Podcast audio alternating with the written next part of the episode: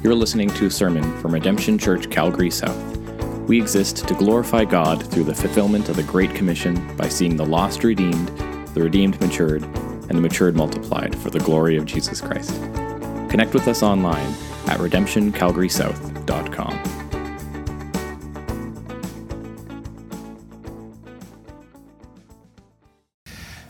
Well, as we, uh, as we walk in the doors here this morning, as we, uh, as we have survived a bitterly cold week, uh, we gather here this morning again to warm ourselves in fellowship uh, around the fire of God's good word for us here this morning.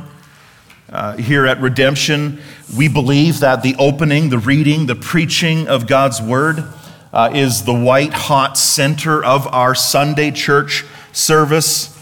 That as God's word is like a fire, as, as the Lord says in Jeremiah 23, Jeremiah 23, 29 as his word is boldly proclaimed and believed every Sunday, that this unique experience of gathering and hearing from God's thorough, holy word is the roaring hot furnace that warms our hearts and fuels our faith for the week ahead.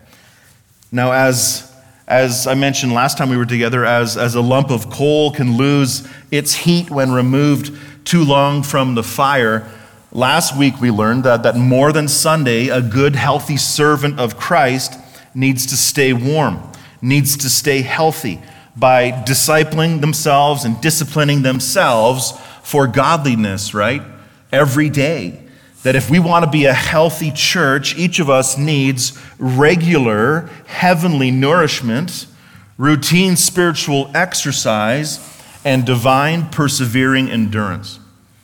Now, as Timothy and the Ephesian church are to be working out their salvation, right, according to God's spiritual fitness plan, in our text today, in verses 11 to 16 of chapter 4 of 1 Timothy, Paul now dials his focus in on young Timothy as a pastor uh, to both encourage him and to guide him in his special role as one who was called to teach, one who was called to lead, and one who was called to shepherd his church. That as he hopes for that Ephesian church to become healthy and to remain healthy, that Timothy himself has some spiritual commitments to give himself to in that effort. That as he has been specifically called by God to lead this church out of false teaching and then towards spiritual health, Timothy's devotion, Timothy's practice, and his commitment to the church is going to be a crucial hinge into the success of that church becoming healthy. And so, friends, today's sermon uh, is about that. It's about his devotion, his practice, what Paul is calling him to as that pastor, as that elder of that church. So today's sermon is going to be a little bit different than normal. Uh, today's sermon is going to be about a pastor's commitment to his church, an overseer's commitment to the church, my commitments to you as a pastor for the goal of spiritual health here at redemption. So let's look at chapter 4, verses 11 to 16. Paul writes, he continues in this letter to Timothy. He says, Command and teach these things. Let no one despise you for your youth, but set the believers an example in speech, in conduct, in love, in faith, in purity. Until I come, devote yourself to the public reading of Scripture, to exhortation, to teaching. Do not neglect the gift you have, which was given to you by prophecy when the council of elders laid their hands on you. Practice these things, immerse yourself in them, so that all may see your progress. Keep a close watch on yourself and on the teaching. Persist in this, for by doing so, you will save both yourself and your hearers. Let's pray. Lord, again, we come before you this morning as the redeemed, as those who have been purchased uh, by your blood and justified by your grace in your Son, raised from the grave 2,000 years ago. We rejoice in that this morning. We praise your name this morning as we already have in song. We praise your name right now that, that your word is open before us and that it is clear and that it shines the light of your gospel onto our hearts. And that through your word you are renewing our minds and you are transforming us into your image. And we pray for more of that. Each one of us desires uh, to live for you.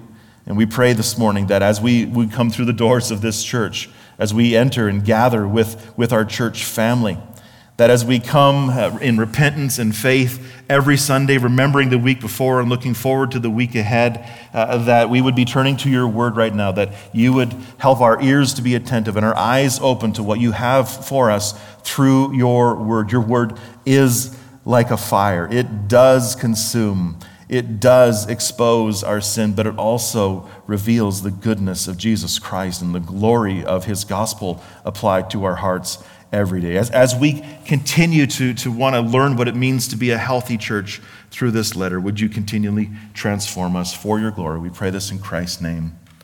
Amen.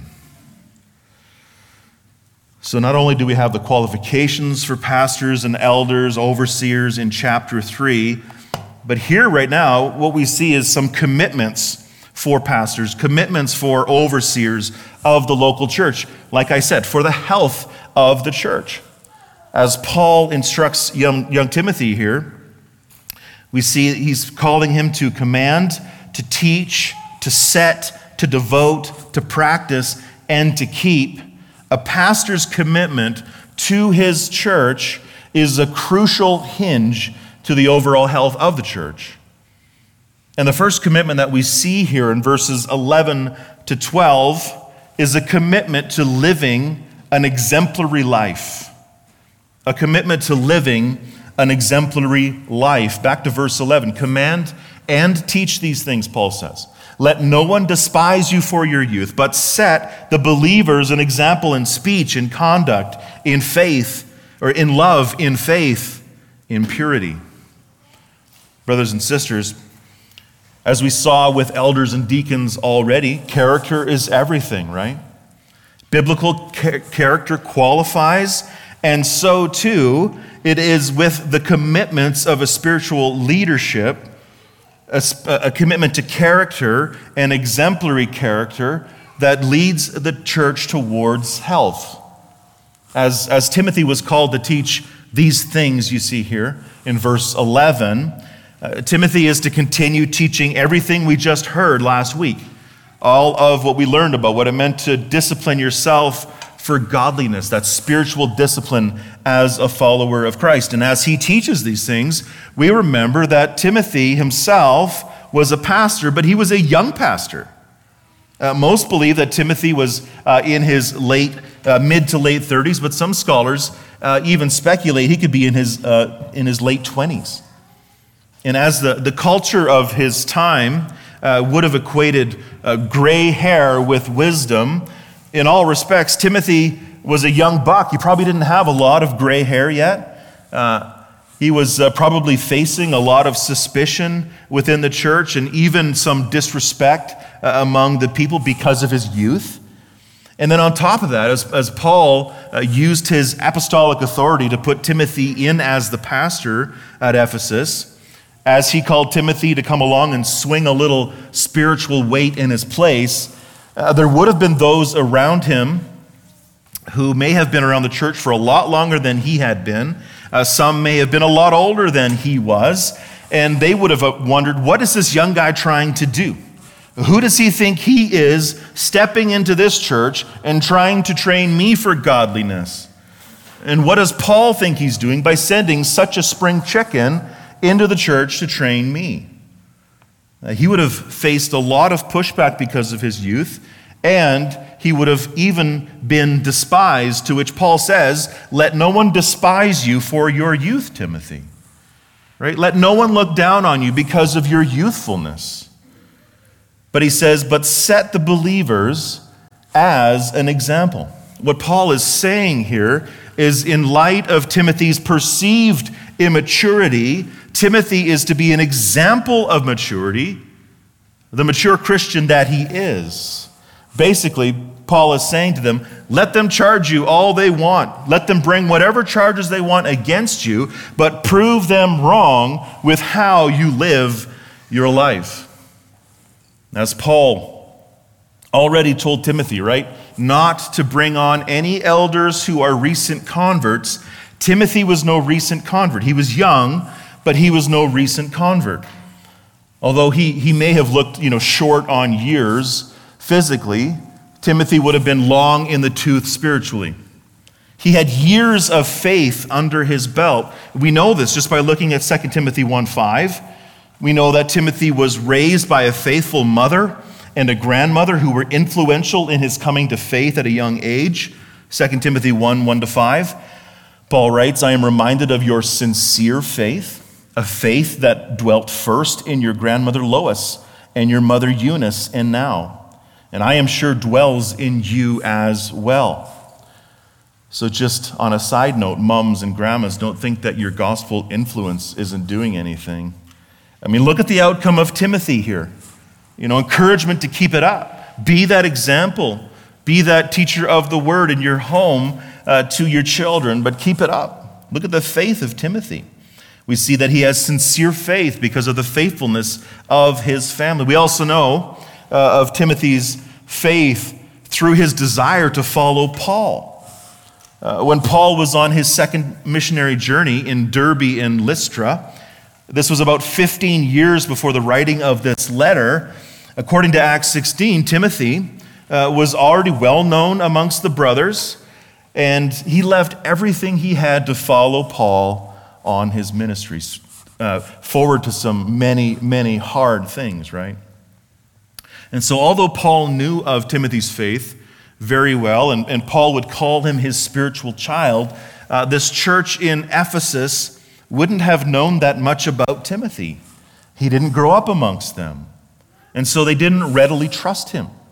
In fact, it seems that they despised him, to which Paul says again, Let no one despise you for your youth, but set an example.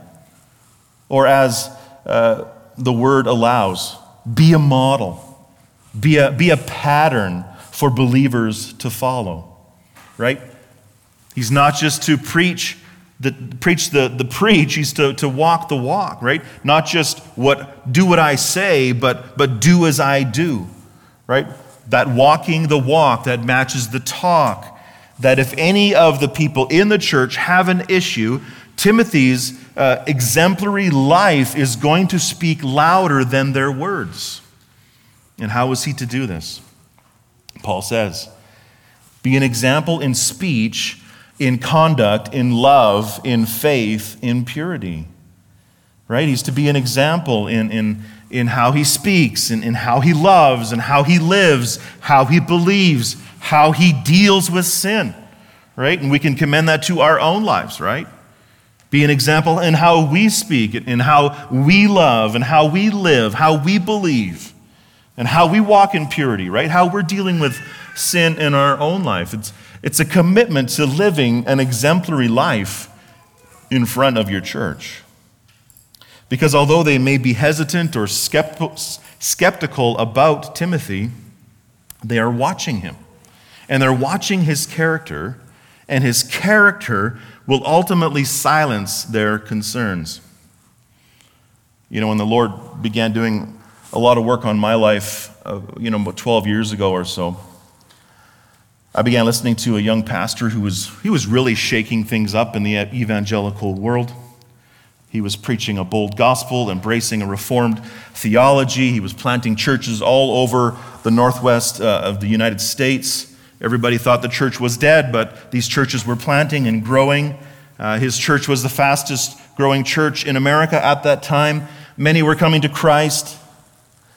And through his online ministry, I, I listened a lot to what he was preaching. I listened to a lot of sermons. I listened to a lot of his theology, and, and I learned a lot, and I grew a lot as well. But after some time, after I dug a little deeper and, and listened a little closer, and even grew some discernment, I began to become concerned about some of his teaching, got concerned about some of his approach. I became alarmed at some of the reports of, of how he handled himself outside of the pulpit, the language he used, the way that he treated his staff, and then the ultimate revelation of some major character issues that disqualified him from ministry. The church imploded that he began, and it hurt thousands. And more than that, it ruined the testimony of Jesus Christ all over the northwest of the United States. This was a young guy who sounded the part, but in the end, his life was not exemplary. He was not an example of speech or conduct or love or faith or purity. And I've seen this far too often in, recent years, especially in the celebrity evangelical world. Now, I know this is a, a negative story, but we have to know that there are also countless stories, unspoken stories that speak of faithful pastors men of character who not only talk the talk, they walk the walk in front of their people. That their lives line up with what they say, that their mouths are not revealing a heart after self, but a heart after God, that their conduct is marked by love and faith and purity amongst the church. You're not going to hear about them on the Christian news, but you can see them day by day, week by week, serving local churches, faithful men following Christ closely, elders and pastors, men that you can imitate, men that you can follow. And this is God's good design. To steal a, a, term from the Mandalorian, this is the way, right? This is the way God designed the church to function. Where leaders are modeling and disciples are imitating. This is God's way. We see that all over the scriptures. In Philippians 3:17, Paul writes, "Brothers, join in imitating me and keep your eyes on those who walk according to the example you have in us," right? As I walk, therefore you walk. To Titus, he writes, this is another young pastor. He writes, "Show yourself in all respects to be a model of good works, and in your teaching show integrity and dignity." Right? Modeling what integrity and dignity looks like, what an authentic Christian looks like. Because as the leaders go, so goes the church. Hebrews 13 7. Remember your leaders, those who spoke to you the word of God. Consider the outcome of their way of life and imitate their faith. As the church in Ephesus was suspicious of Timothy and his youthfulness, Paul knew that respect wasn't something easily given, but rather it is earned and it is confirmed through an exemplary life. A life that would out argue any accusation, a life to be followed, a life effectual for the faith of others. And so, as we look at ourselves in our church, and as we, we are planning and praying towards spiritual leadership here, as we are seeking to qualify men through above reproach character, through the qualifications of overseers, and as I lead the church right now, we're going to commit to you all. We, we commit to living authentic, transparent, exemplary lives lives worth imitating. That's our goal. That as we lead in the Word, we're also going to lead with our lives. Right? It's, it's, it's one thing to be taught something or told something, which may lead to some theoretical knowledge, but it's another to watch somebody get it done, right? It's something else to watch how the gospel is applied to a leader's life and how it transforms him and how it changes how he lives. We commit to that. And friends, this is not just applicable to pastors and elders, this is applicable to all of us here as the church. Men, as you're, as you're called to lead your homes, to lead your wives, to lead your children, this starts right now. This doesn't wait right? To be an example in speech and conduct and love and faith and purity, friends. Men, especially, am calling on you in the strength of the Holy Spirit. Be authentic, be accountable, Be an example. Lead your home, lead your church. Lead them in faith and love and purity. And this also goes for our women as well.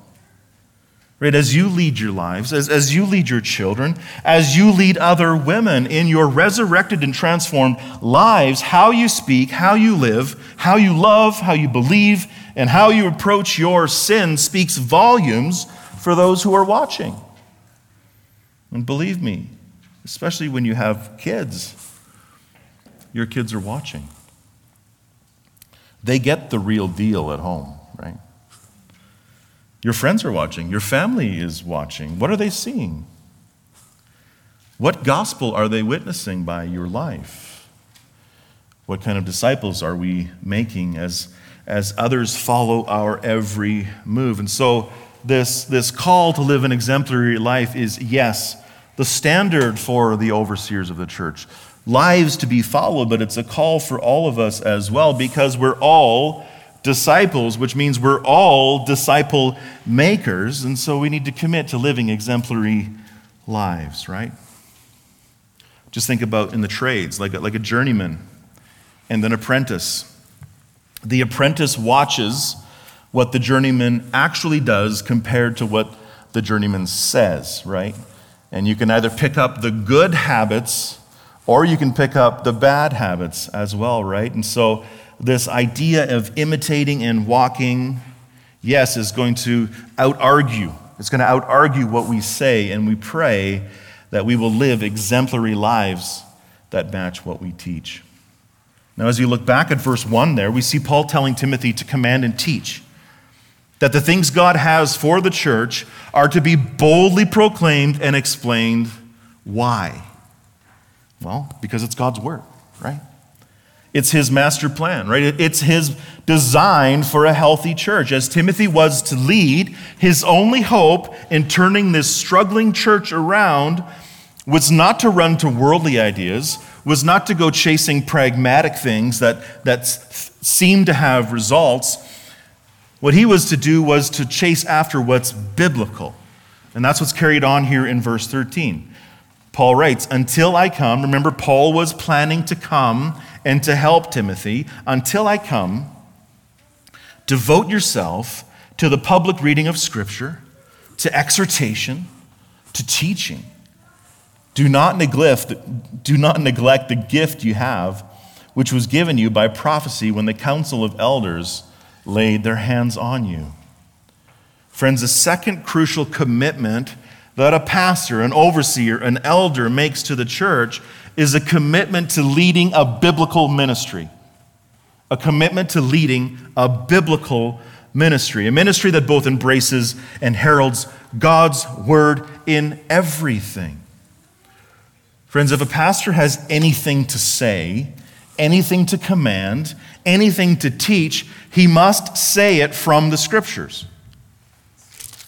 Anything we do as spiritual leaders, we are to do according to God's word. Why? Again, the answer is because it's God's word. Because it's the word of God that does the work of God in the heart of man. Right? As the Lord said through the prophet Jeremiah in Jeremiah 23 29, Is not my word like a fire, declares the Lord, and like a hammer that breaks the rock in pieces? Right? God's word is, is, is a burning hot fire that burns out the dross and the impurities of the people. And it's God's word that breaks the stony heart to produce a heart of flesh. What about the prophet Isaiah, what he had to say in Isaiah 55 11 about God's word? That God's word shall not return to me empty but it shall accomplish that which I purpose, and shall succeed in the thing for which I sent it. It's the Word of God in the hands of the Spirit that transforms hearts and lives. It's the Word of God, according to Hebrews 4:12, for the Word of God is living and active, is sharper than any two-edged sword piercing to the division of soul and spirit, of joints and marrow, and discerning the thoughts and the intentions of the heart. The Word of God is not only a fire and a rock, but it's also a precise surgery that opens you up and exposes the sin, removes the issues within, and puts you back together again. It's the Word of God that does the work of God in the heart of man. Friends, the job of pastors is not to be the most creative, the most persuasive, the most relevant, but rather to rightly handle that word of truth, to open it up, to explain it, and then to get out of the way of it and to let the word of God do its work. Just like Charles Spurgeon would say often, the word of God is like a lion. All you have to do is let the lion loose. Or, like my pastor Trevor from our North Church would often say from the pulpit, he would say, I've got nothing for you this morning, but the Bible has everything for you. And it's so true. And like Paul says here, we know this, therefore we need to devote our lives to this to both the, the reading of the Word of God and the heralding of the Word of God, right? The heralding of not my opinion, not the latest trend or the fad, but rather the everlasting truth of God's Word. The other day I turned on the on the Safe for the Whole Family radio station, and I heard a short Bible moment encouraging, and meant for encouragement from some ministry, and the leader or the pastor of this certain ministry went on to talk about how we are to motivate ourselves in this time of COVID, that it's a hard time, right? And, uh, and although he had some great practical ideas and some helpful thoughts, the problem was that what he was saying was no different than some secular motivational speaker would offer. In fact, instead of running to the scriptures for God's encouragement, he ended up quoting a secular self help book. Not once in this 15 minute Bible moment was the Bible even proclaimed or referred to. Friends, the job of a pastor is, is not to teach the next best self help book. No, our, our job is to command and to teach God's word. Paul said, command and teach. He didn't say suggest and deflect. He didn't say throw softballs. Friends, preaching and teaching according to Paul here is imperative. It demands attention, it demands a response because why? Again, it's God's word. It's not my word, it's not the world's word, but it's God's word. And Paul says to Timothy, in light of that, devote yourself. Devote yourself to the public reading of Scripture, to exhortation, and to teaching. Biblical ministry is word based ministry. This is Bible based ministry. It is the anchor that keeps a ministry healthy, is to have that anchor set in the Word of God and to have the highest view and the highest reverence for Scripture. In my theological training, one of the most influential points that I remember from one of my professors, who was also a pastor, who who, who taught us and said that our jobs as future pastors was to lead people to having a higher view of Scripture. That as your people have a higher view of God's Word, they will have a higher view of God Himself. And they will ultimately, through that process, worship Him for who He is, as He has revealed Himself to be according to the Word, not how we're trying to make Him up to be. That's word focused ministry, word centered. This is why we as a church involve the word in all that we do. That's why scriptures are read publicly here every Sunday. This is why our prayer times are led uh, not just by our whim or fancy, but by the word, right? Scripture fed, spirit led prayer. This is why there's a lot of scripture upon the screen every Sunday, because the last thing, friends, that you need is my opinion. What we really need is God's word. We need his fire. We need his hammer. We need his counsel. We need his wisdom and his truth. This is why, in my role as a pastor, I devote the largest percentage of my time to preparing the spiritual meal on Sunday. This is why in Acts 6 4, the apostles had to delegate responsibilities to others so that they could do what? So that they could devote themselves to the Word of God and prayer. This is why we regularly have books in our study that expound the Word of God, that apply the Word of God. That's why last summer we went through a hermeneutics course, right? Teaching us how are we to discover the meaning and interpret the Word of God. This is why we're careful to sing songs that are based on God's Word, because what we need most is God's Word. That faith comes from hearing, and hearing through what? Through the Word of God. And apart from it, if we close the door or keep our Bibles closed, we might as well just go home. We might as well just go and forget everything. Just reading the Word of God is powerful, it doesn't return void. The public reading of Scripture here in this text literally means to read it out loud. If you remember back to our study through Nehemiah, right, as the people returned back from exile and as they were rebuilding that wall, you remember the real work finally got done. The real work of transformation on the hearts of the people finally happened when Ezra stood in front of the crowds and he opened the scrolls and he read them. Nehemiah 8 tells us that he stood on a platform like what I'm standing on right now, and he read from the law from early morning until midday. And the people were attentive to it. Nehemiah 8, 5 to 6. Ezra opened the book in the sight of all the people, for he was above all the people. And as he opened it, all the people stood. And Ezra blessed the Lord, the great God. And all the people answered, Amen, Amen, lifting up their hands. And they bowed their heads and worshiped the Lord with their faces to the ground. The Word of God in the public reading, the reading of the Word of God out loud is powerful. It was the reading of the God that convicted Israel of sin and led them to repentance and worship. And so, friends, as we live and as we gather as the church, we're going to herald the Word of God. We're going to open it up. We're going to read it. We're not going to undersell it. We're not going to underestimate it. It is the all powerful Word of God. We open it, we read it, and we trust it that God would do what He can only do through His Word. And along with the reading, we're called to teach it, we're called to exhort it.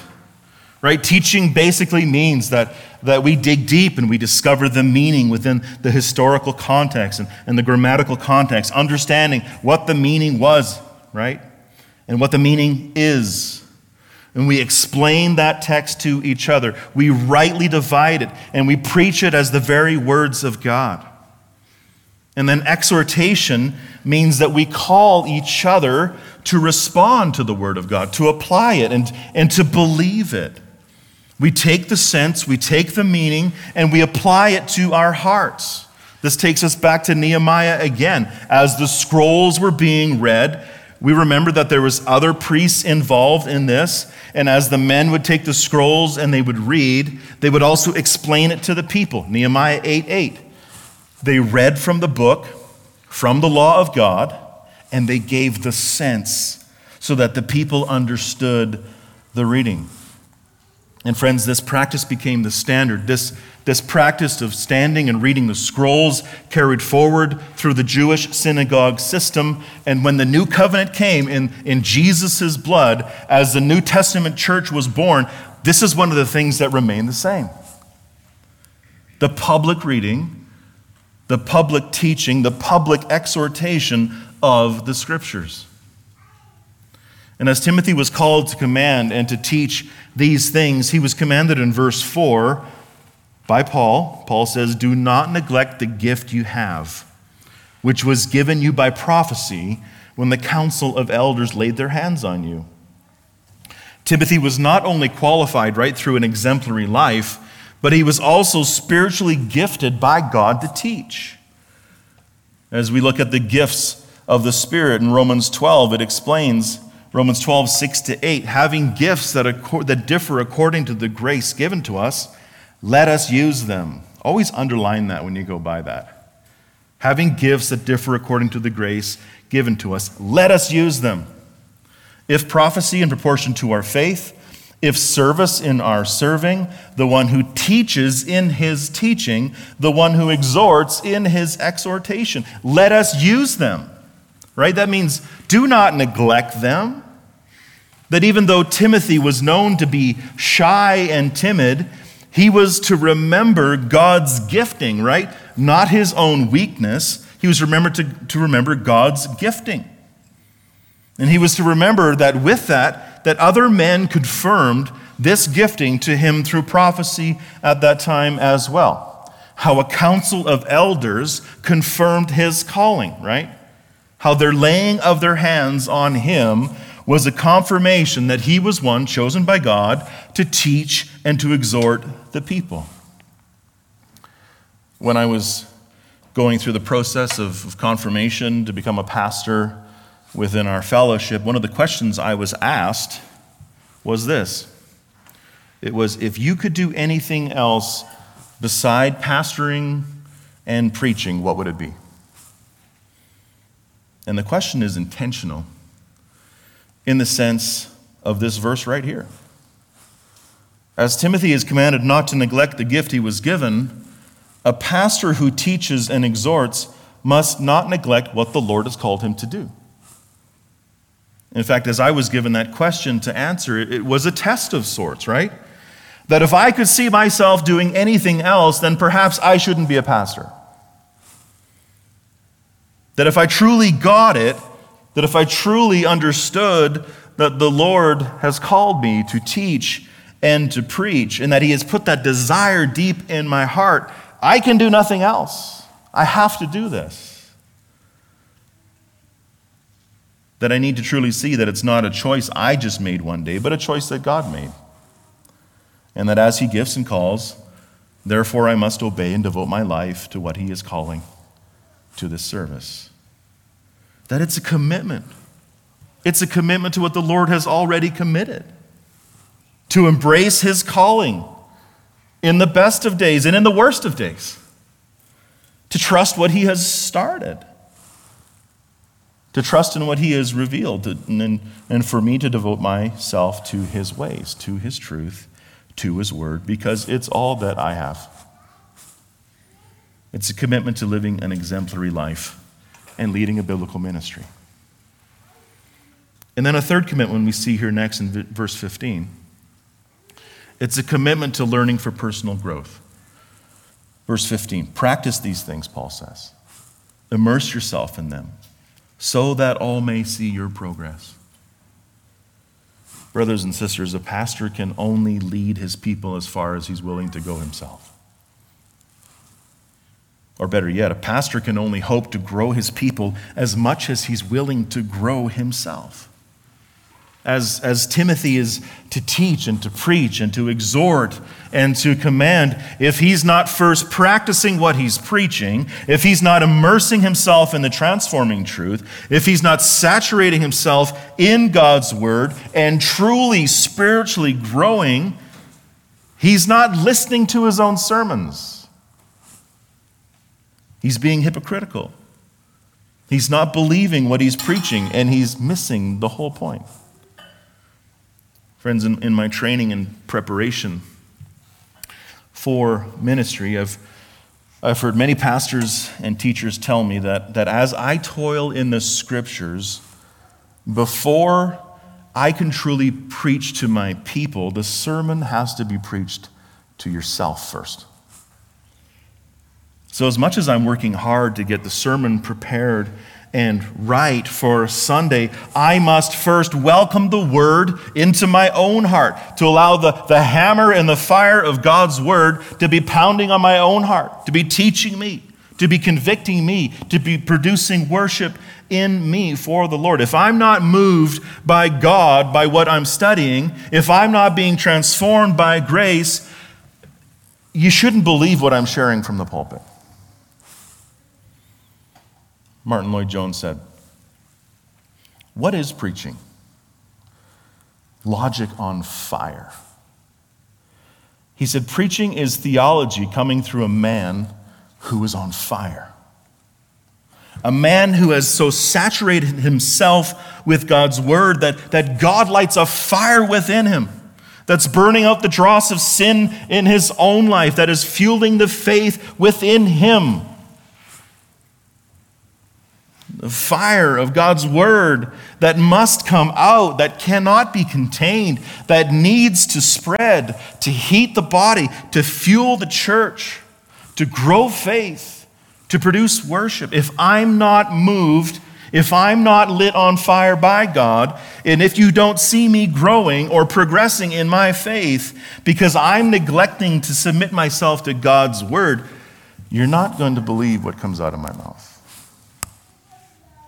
And so, as I remember this and, and focus on this, I'm reminded to fuel myself, to feed myself.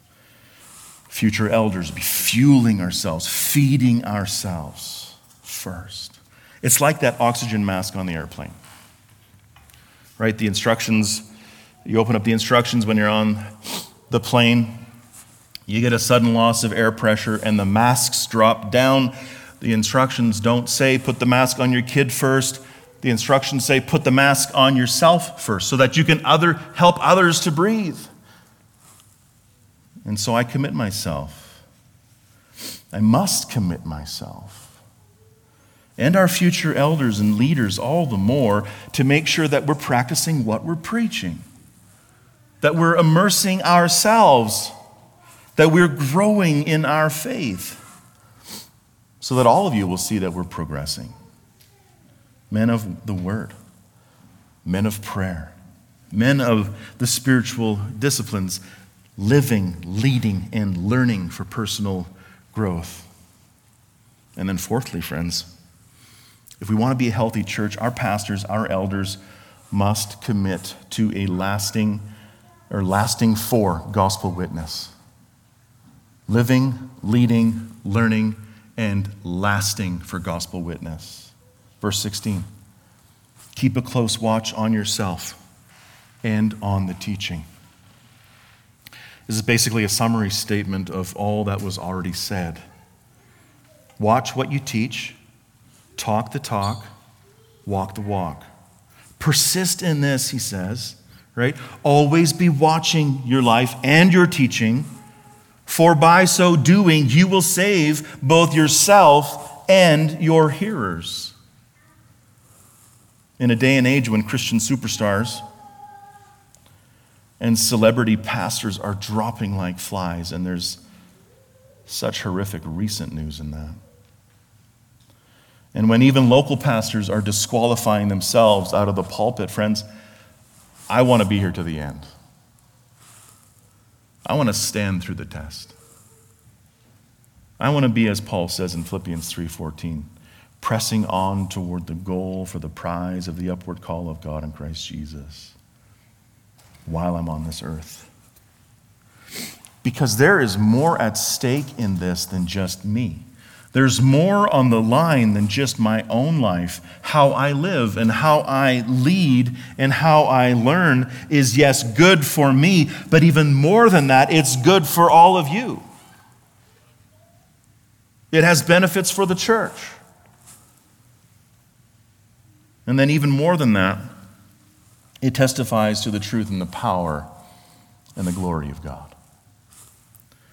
Friends, the only way myself or your future elders will last to the end, will leave a legacy of gospel witness, is if we continually measure what we say and how we live according to God's word and way. And this is an ongoing process.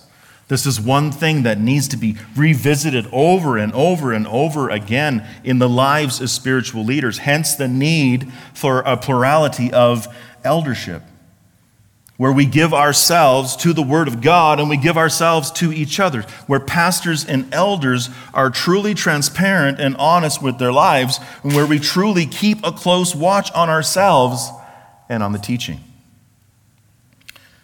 The false teaching in Ephesus never came like a thief in the night. False teaching always comes in slow and gradual. A misunderstanding here, a slip up there, of a failure also to have true accountability to one another. A failure to have your eyes set on your, the way you live and the good doctrine that you teach. It's a slow fade. All of a sudden, when these things sneak in and these things get neglected, the truth becomes replaced with what is false, and the people begin to lose the right direction. And open, blatant sin is festering, and many are walking away from the faith, as we already studied in this letter to 1 Timothy already. So, as I read this, brothers and sisters, I feel this, this weight. I know what's at stake. I know that the scriptures even say in James 3 1, not many of you should become teachers, my brothers. For you know that we who teach will be judged with greater strictness.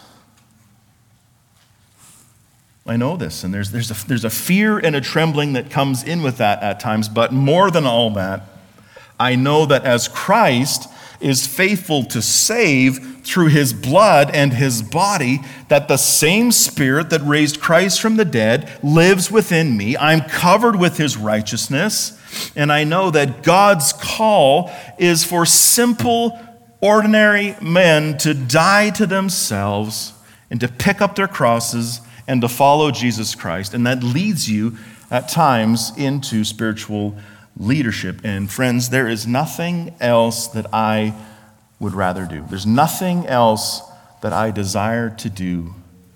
And that's what I commit my life before you for. I'm called to do it, to give myself to the most glorious cause in the whole wide cosmos, to give myself to Christ who so freely and lovingly gave himself for me and for you to give myself fully to the bride, his church, which he loves for his glory. And so, in that, I commit to living an exemplary life. I commit to leading a biblical ministry. I commit to learning for personal growth. I commit to lasting for gospel witness. I commit to these things. I don't want to be the statistic. I want to be faithful. I want our elders to be faithful. I want them to be models that we can imitate ourselves after. More than that, as we imitate ourselves, as we model ourselves after Christ, we remember that he who started a good work is faithful to complete it. These are the commitments of a pastor. These are the commitments of elders. And as I have lots of spiritual heroes uh, in, in my life, men that I look up to, there are some that, are, that stand out as, as models. And I aim to not just model myself after them, but to look past them at Jesus Christ as they follow him. And I love to hear pastors that give themselves to a church for 50 plus years, and the church is healthy. And the legacy is that the gospel is on display, and people are being saved, and people are being transformed by Jesus Christ. That's what we commit ourselves to. As leaders of the church, as elders, if we want to be a healthy church, our leadership must commit ourselves to living exemplary lives, leading a biblical ministry, learning for personal growth, and lasting for gospel witness. Let's pray. Father, as we read this word and as it may even be different for a sermon uh, to hear the commitments of pastors and elders towards the church. Lord, how do we apply this as a church? Well, we know, Lord, that you call us to be in prayer at all times, to be praying for our leaders. And I do pray that uh, we as a church would fully embrace what it means to, to, to follow and pray uh, for the leaders of the church. And I pray that as we get insight into the commitments uh, of uh, pastors and elders towards their church, that it would inform our prayers, that we would be a regular uh, part of our people's prayers because we need you. We need the Spirit to be at work in us daily. We need to be picking up our crosses and following you daily, living lives of sacrifice, lives uh, that are exemplary, uh, lives that are worth following, uh, lives that are devoted to biblical ministry, not running to the ways of the world, but running fast and hard to your word of God, seeking it as our sole source of truth and also feeding ourselves as we also just walk through what it meant to discipline ourselves for godliness. Uh, we need to be, as elders and, and, and pastors, doing the same thing, feasting upon your word, disciplining ourselves in your ways, and ultimately praying for lasting gospel witness. Lord, we pray that as Redemption Church is, is still in its infancy, but yet growing, we pray for your hand to be upon it growing and providing, uh, transforming our people, but also raising up leaders amongst us, raising up elders, and raising up men who would commit to these things here with me as well. And knowing that this is only by the strength of your Spirit, as we are uh, convinced by your word, as we are motivated by your gospel, all for your glory. We pray this in Christ's name. Amen. Thanks for listening. Follow us on social media to stay up to date on current events and information from Redemption Church, Calgary South. And don't forget, you are loved.